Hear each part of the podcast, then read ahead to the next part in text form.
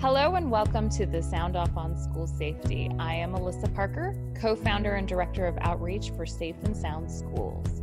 My co host today is Michelle Gay, co founder and executive director of Safe and Sound Schools. Hey, everybody. Thanks for joining us today. So, after losing our children at Sandy Hook School, we co founded Safe and Sound Schools together.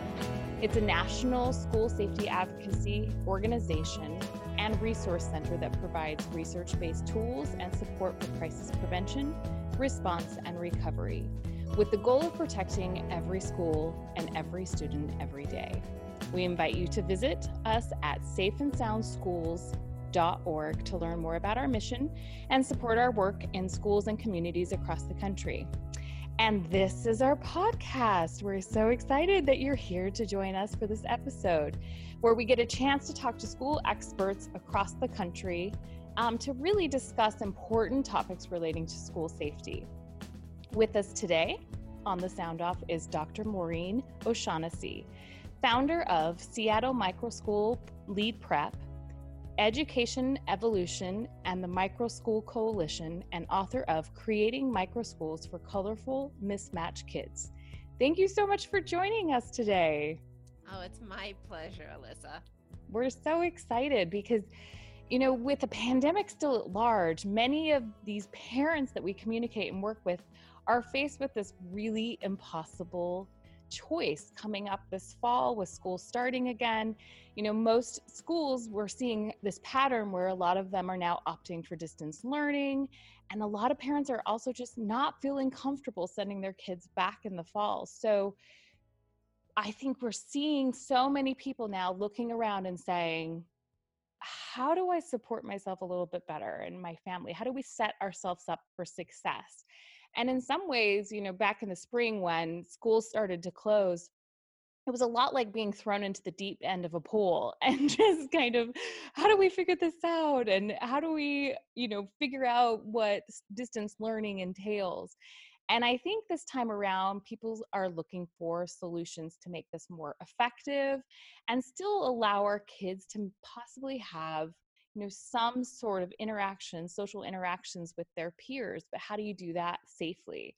And so i think this this topic of micro schooling has really become kind of a hot topic if you will and we're so excited to have you here to, to discuss this with us further.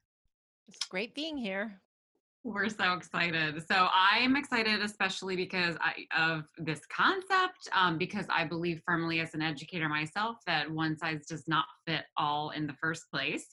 And um, you know, I, I, know you you had experience as a, a typical classroom teacher. Can you tell us a little bit about your background? You know, kind of where you started as an educator and how you landed here, um, developing this really exciting alternative for a lot of families and a lot of kids. Sure. I started out as an elementary teacher, so my focus has always been on the whole student and is Johnny eating lunch and does Susie have friends at recess, not just on content. Then I taught in Spain and came back to my district and they didn't have an opening. I jumped to high school and it was a high school with 2000 kids in three grades and it was so huge and i saw kids falling through the cracks i was looking through my elementary school eyes and so I got to start a school within a school within this large high school and teamed with the school down the hill and we had a federal grant and really made it more humane and personal for kids that don't thrive in a bigger setting and I'm a firm believer we need a lot of settings and I, love that. You took you basically took our elementary model I'm an elementary girl too mm-hmm took that this model which where where it's it's kind of familial right we've yes. got this very intimate connection we're focused on the whole child um, you know we we literally play together at recess lunch we have our lunch bunches um, you know we crawl around the floor doing experiments and, and all kinds of things um, and i have to say too eh, with a little experience in in middle and high school I felt the same. I thought, you know, kids are kids are falling through the cracks uh, a little bit because we're not doing what we were doing before that we that we do so well. Right when they're pushing away from parents and starting to associate with peers as adolescents they're getting all their information from other 13 year olds you know we take away sure. the cocoon of elementary it's yeah. like what are we thinking and we assembly line them and and and yeah it's a perfect storm and we get some pretty crazy results so what so, took you from there yeah like how did that evolve then after seeing that yeah, I got to be a school leader. Um, I went on to do administrative work because I really admired the administrator that let me start a school within a school. And I saw it takes somebody in a leadership position to help reallocate funds and whatnot. So I knew I needed to do that. So I went on and was a school administrator overseas, came back and was one in Seattle so that my girls could have a, a US high school experience and then they tanked in high school and we tried six or seven different models and if there'd just been something that could see each kid a little bit my fierce younger daughter who was gifted and had jumped a grade could have kept her motivated given her a little bit of agency where she had a say in what was going on and my gentle older daughter with add and autism if they could have just like hey no problem you can come and, and do this oral report after school you don't have to do it in front of 30 kids they could have thrived and I had friends saying, So, what are you going to do about this? And as soon as I graduated my girls in 2013, I opened a micro school to try and walk my talk and be that change that I wanted for kids that don't thrive in a in a general or larger setting. Amazing. Amazing. It's really interesting. And you know, micro schools have been around for a while, but in recent months we've been really you know hearing the term a lot more and i think we've heard of micro schools but never really labeled it as being a micro school so for those who aren't familiar with the term can you tell us a little bit about what microschooling is how it works and what the benefits are to students yeah. So truthfully, people are eh, waiting for like some fancy definition and it just means small school. So I always feel really silly. like I have no words of wisdom, but small means relational. Small means you can pivot and adjust. Small means we as teachers love teachable moments. So if a kid's like, oh, mm-hmm. oh yeah, and I, what about blah blah, and you go, yes, let's dive in, or this resource comes up, yeah, we can take Thursday and go to the free museum day at the Seattle Art Museum. It means you can flex, you can personalize. So small time too. You have yes. more time. Yes. Um, and so you said, much more, more nimble. Yeah. Exactly. And instead of when I taught high school English Spanish, I had five groups of 30 kids 55 minute increments it was an assembly line learning their names took a couple of weeks you know it was so impersonal and i had to get them ready for state testing graduation and this changes it it's relational it's multi-age so you get kids for more than one year they know their teacher they know their peers you really get to dive into the whole student and into their passions you can do a lot of project based learning where the, can i do this instead of that and it's like Heck yes, because when their passions are engaged, they're going to go so much deeper. It's not just going to be, what do I have to get done? So we want kids to be engaged and to be getting to play to their passions and strengths. That's fantastic. You know, as you're talking, it's it's making me think of my mom. Um, education is in in our DNA. My both of my parents are educators. Many um, of my extended family also educators. My mom taught in a one room schoolhouse. You know, and it's it's reminding me of that of that concept just you know she had kids from first grade through eighth grade you know in the same little schoolhouse and, and lived together like during the day and um, you know in order to accommodate all of those those different learning styles and ages there were absolutely different projects going on and and that kind of agency that you were talking about, which is just such a powerful learning tool. So, yes. I, I, just want to throw in people are like, oh my gosh, how can you have multiple ages? But my second year of teaching, they put me in kindergarten. Uh, I was like, oh my gosh. I had kids that didn't know their letters, kids that barely knew them, didn't know their sounds, kids at kindergarten level, all the way up to third grade reading. So I had seven grade levels of five in that class. Yeah. We already have that. And we, we get to acknowledge it in a one room micro school. You get to acknowledge all those levels and not yeah. say everybody has to be at this pace because you're 12 years and six months old. Right. That's a really good point, Maureen, because, um, you know, one of the great challenges of teaching one grade or one ability level at a time is that the they're really it, it, it's a fallacy right mm-hmm. in a room of 25 you've really got 25 different levels you know you've really got 25 different learning styles um, and and so often i think there's a lot of pressure on kids to feel like they're keeping up with the kid at the top of the class or you know they're constantly comparing mm-hmm. way when you have the the, the multi-age um, class class or classroom you know that fades away and it becomes this community of learners where older kids um, are helping younger kids. I i vividly i have a memory of being a montessori school kid and learning um, how to write the letter r. I was taught by a fifth a, a five year old you know i i rem- it was a powerful moment. It was something i was trying so hard to do and you know we were all working on our different things and this five year old a classmate of, of mine you know taught me that and i remember it to this day. So it's just a really it's just such a it's such a powerful concept. And i'm sure parents listening today are are thinking huh maybe maybe this could be for us maybe this could be for for my child. So if they were you know interested in this concept what kind of things would you have them consider?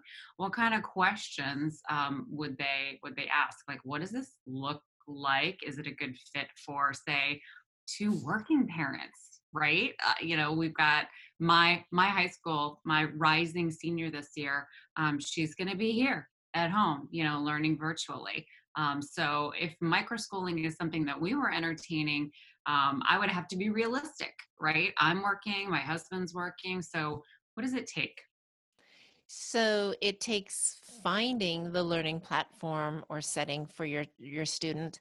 So there are places out there like getschoolhouse.com and they actually have the teacher they know the legality and they can work with a group and say what are you looking for? Okay you want hands-on you want um, primary grades. They actually can help you with the structure and it can be nature based or arts. They're not telling you um, a curriculum but they can help you with the structure. There's uh, homeschool co-ops and homeschool groups in, in many neighborhoods. There's facebook pages where people are coming together. So you kind of need to see what are your resources what's around you, what finances do you have, what space do you have. And I have to throw in there because I'm a part of my church's anti racist book group. I don't think I get to study that and then put all of that discomfort aside and just deal with making sure my kids are safe.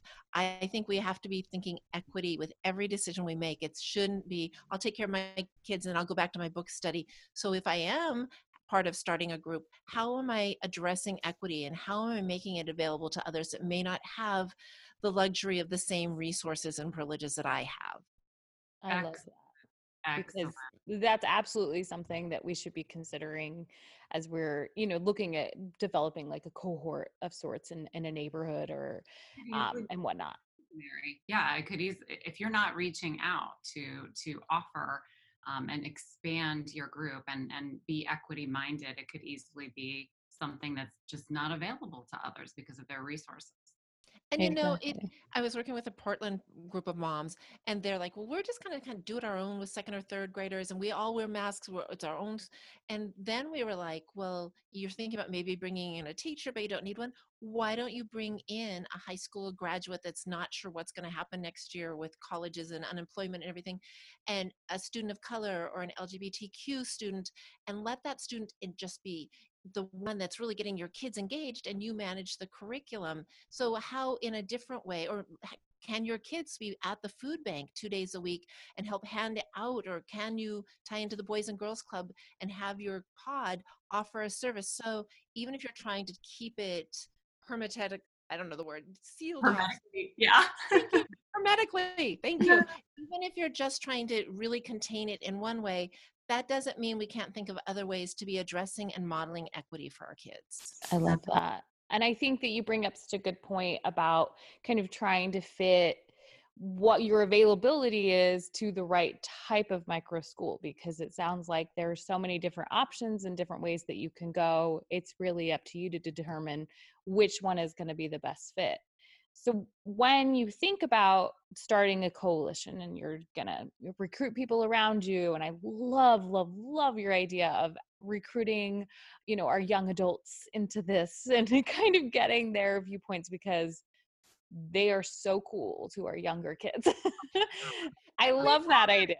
I love that idea. Yes. and they're not as cool as parents, right? So that's kind of been a recurring problem as I have been trying to help my kids and motivate them. It's like, oh, mom's such a drag. I do not want to do what you suggest. So I love that suggestion. Mm. But if I was looking at doing that, you know, what are steps to get started? Like, how do I even reach out to people? Because I'm fairly new in my community. And so that would be intimidating to me because I only know people who, you know, immediately have been involved in my life, like my neighbors or, you know, kids that I know my daughter plays with. Like that's my world because I don't know a lot of people. So, how would you, you know, suggest getting started and recruiting other people and trying to get some of that diversity in there? Yeah, I threw a quick solo episode into my podcast. I've educationevolution.org. So a week ago, I came out with just here are three steps to get you started. This is out of my book of seven steps, and it's kind of pulling to get things that you're doing at quick pace, where my book was like if you had six to eight months to start a school. so you really need to get the word out and you need to get a tribe formed so that there are two or three of you at least and dividing and conquering. I was working with a new jersey school. My school as a part of our equity lead prep is a sister school to this nonprofit gardening um, bullet garden project in new jersey. They're pivoting to become a school and they're still going to address the food apartheid still focusing on students of color so we're mentoring them, sharing all of our curriculum. They can hop onto our live streams, whatever they want. And she was like, We're thinking this and this, and our curriculum is like, you kind of just need to dive in and make some hard decisions and get some students in. So, yeah, I, I think people really love the curriculum and the cool things they're going to do. But we have to take that hat off and put our business hat on, get some parents on board, get some kids on board, decide your space, because all of these things will generate more students and the parents that are on board can then be reaching out and sharing things on their facebook groups. So to kind of have all these great ideas you need to just make some of them happen and, and get it up you know yep we're going to use this space and you can change it. The nice thing about micro is you can be nimble if different opportunities come up or you get a better resource for space but families want to know you have a space you have a model you have some kids already and then they're willing to buy in and then with more people in in a part of your tribe they might say oh or I have a retired teacher friend that would come and do this. So it'll morph, but you got to have some visions so that people will get involved. You've got to get the word out to get people involved, make some decisions, and then more people get involved. Well, one of the things that you, one of the steps that you mentioned in that um, I guess it was a I don't know if it was a podcast episode, but I saw it on YouTube. You mentioned what makes your school unique. And I loved listening to that section because you threw out a whole lot of really creative ideas of ways to like angles in which to approach educating our students. Could you just throw out some of those because they were I thought they were so fascinating.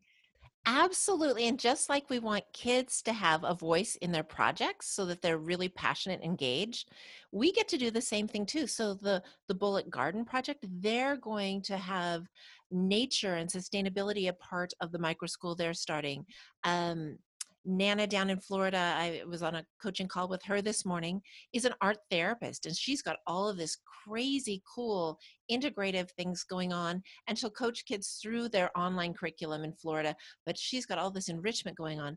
Uh, a guy I was working with in New York wants to do entrepreneurial education for middle school kids. It's like you're only limited by your imagination and it could be something that's using some of the public school or virtual school curriculum it could be enrichment it could be all day maybe you're an artist maybe you want it to be an unschool where you have different settings and different themes and you're going to study whales and be out in nature and, and on the coast for this and then you're going to shift and so really go with your passions go with your resources because if you're having fun and like from at my micro school when my teachers are having fun then the kids get caught up in that and they see that we all get to have a voice i love that i love being able to kind of just think through what do I bring to the table? What could I do that I feel passionate about? And if you have a coalition of parents who are all thinking about that, I think that's such a great way to just elevate it and make it fun, just like and you said. You're really sharing and sharing in the work, sharing in the the wealth of resources. So it's really not all on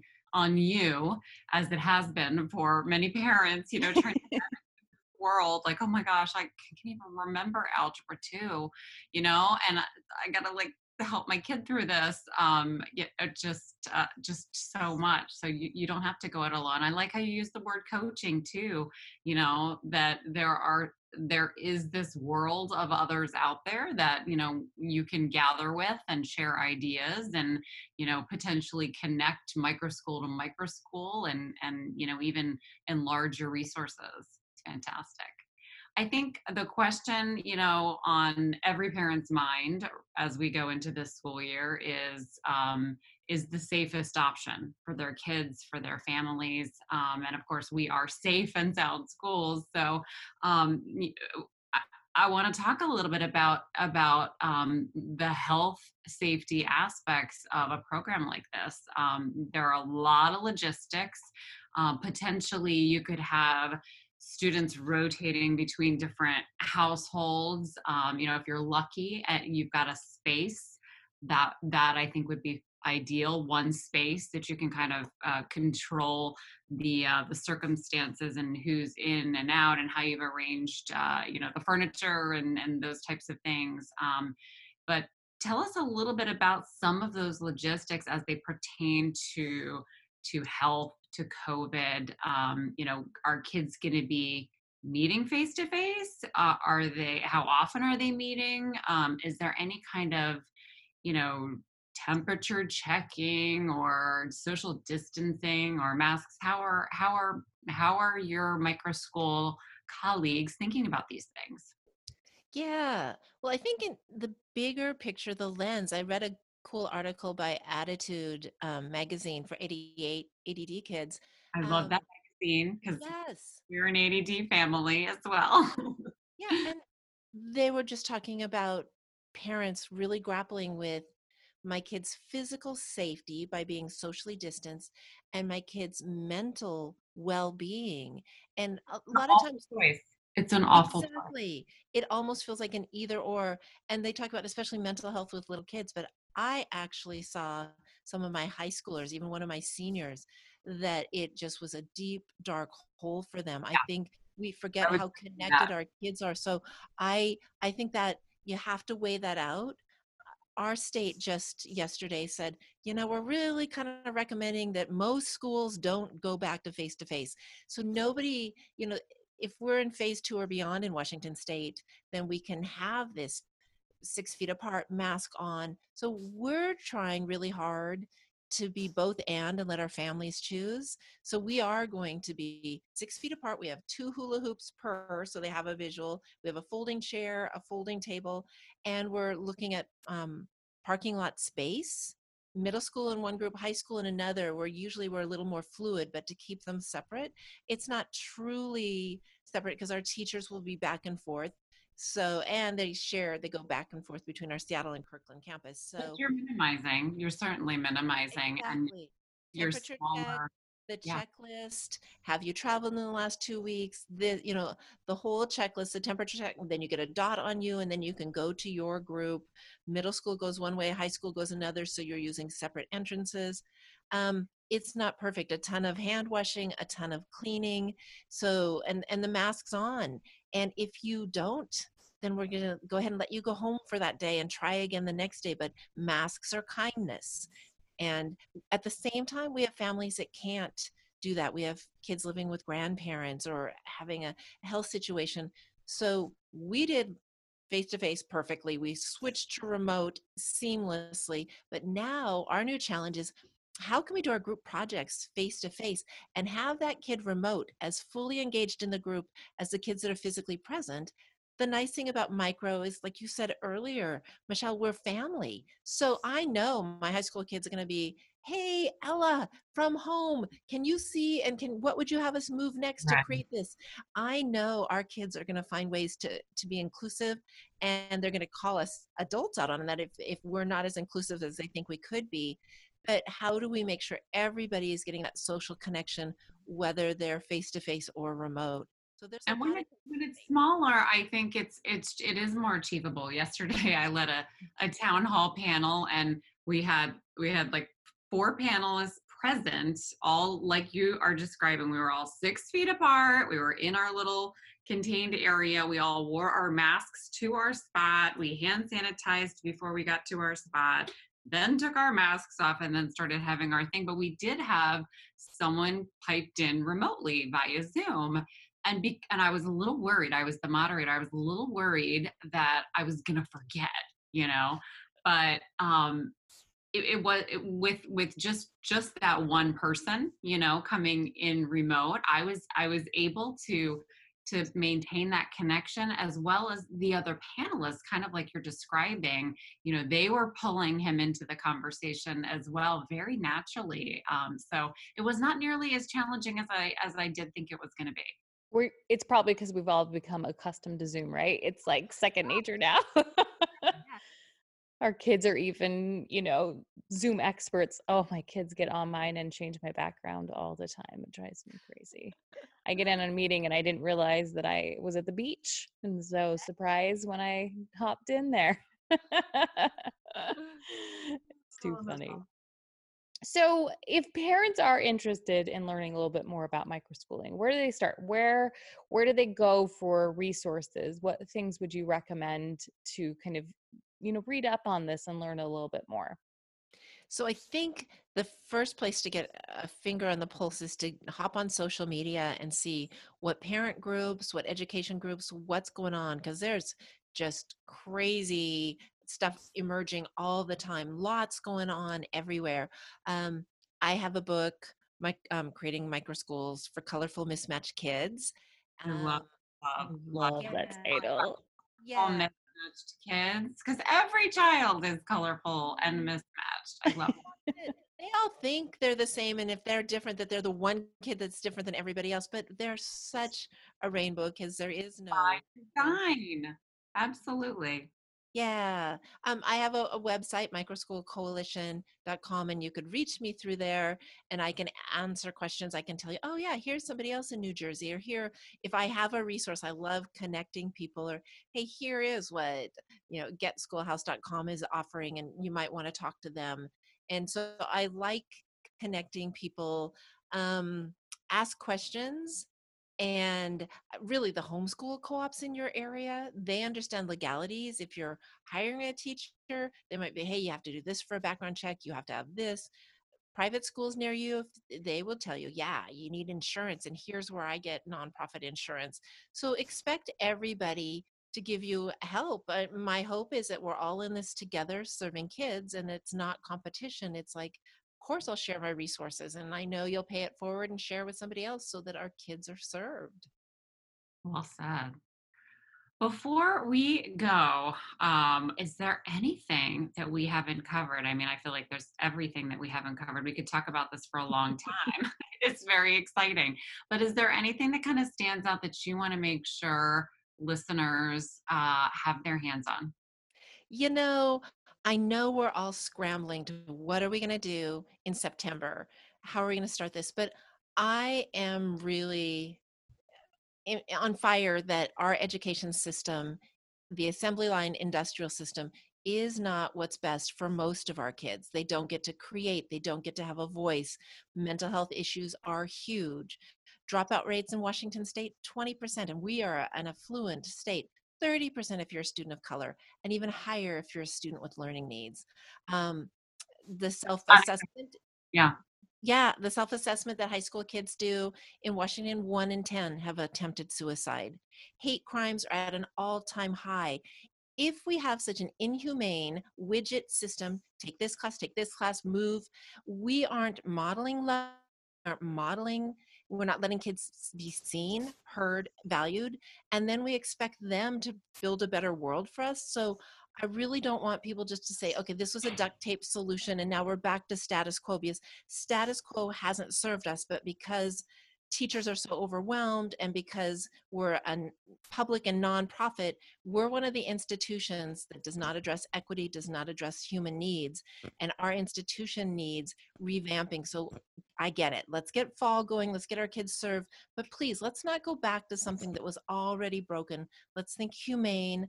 Our kids will be safer when they're valued, when they feel like they're contributing, when they care about each other because they're being cared about. And right now, our middle and high schools, a lot of them just don't have the mm-hmm. bandwidth. We can do better. Well said. I just think Very well said. actually a bit of a silver lining, right? I think um, we've learned a lot, painfully, albeit, but we've learned a lot um, as a as a public el- educator. Um, I think there are a lot of things that that I take away from from this time, and I'm excited uh, intimidated, sure, but a little excited about what this year brings and what we'll all learn and and how we can, you know, grow our, our school systems into what they need to be for truly safe and sound kids.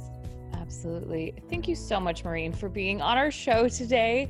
And for those who are interested in Maureen's work, be sure to visit her website. Once again, that is microschoolcoalition.com.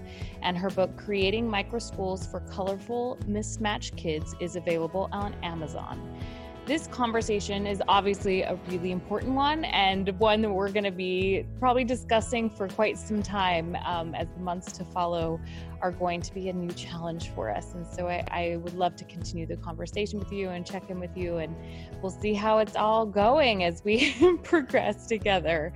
Um, if you would like to share today's episode or catch up on episodes you might have missed from the sound off, visit our website at safeandsoundschools.org slash podcasts to see a full list of all of our episodes. We thank you again for listening and joining us in our mission to protect every school and every student every day. Thank you.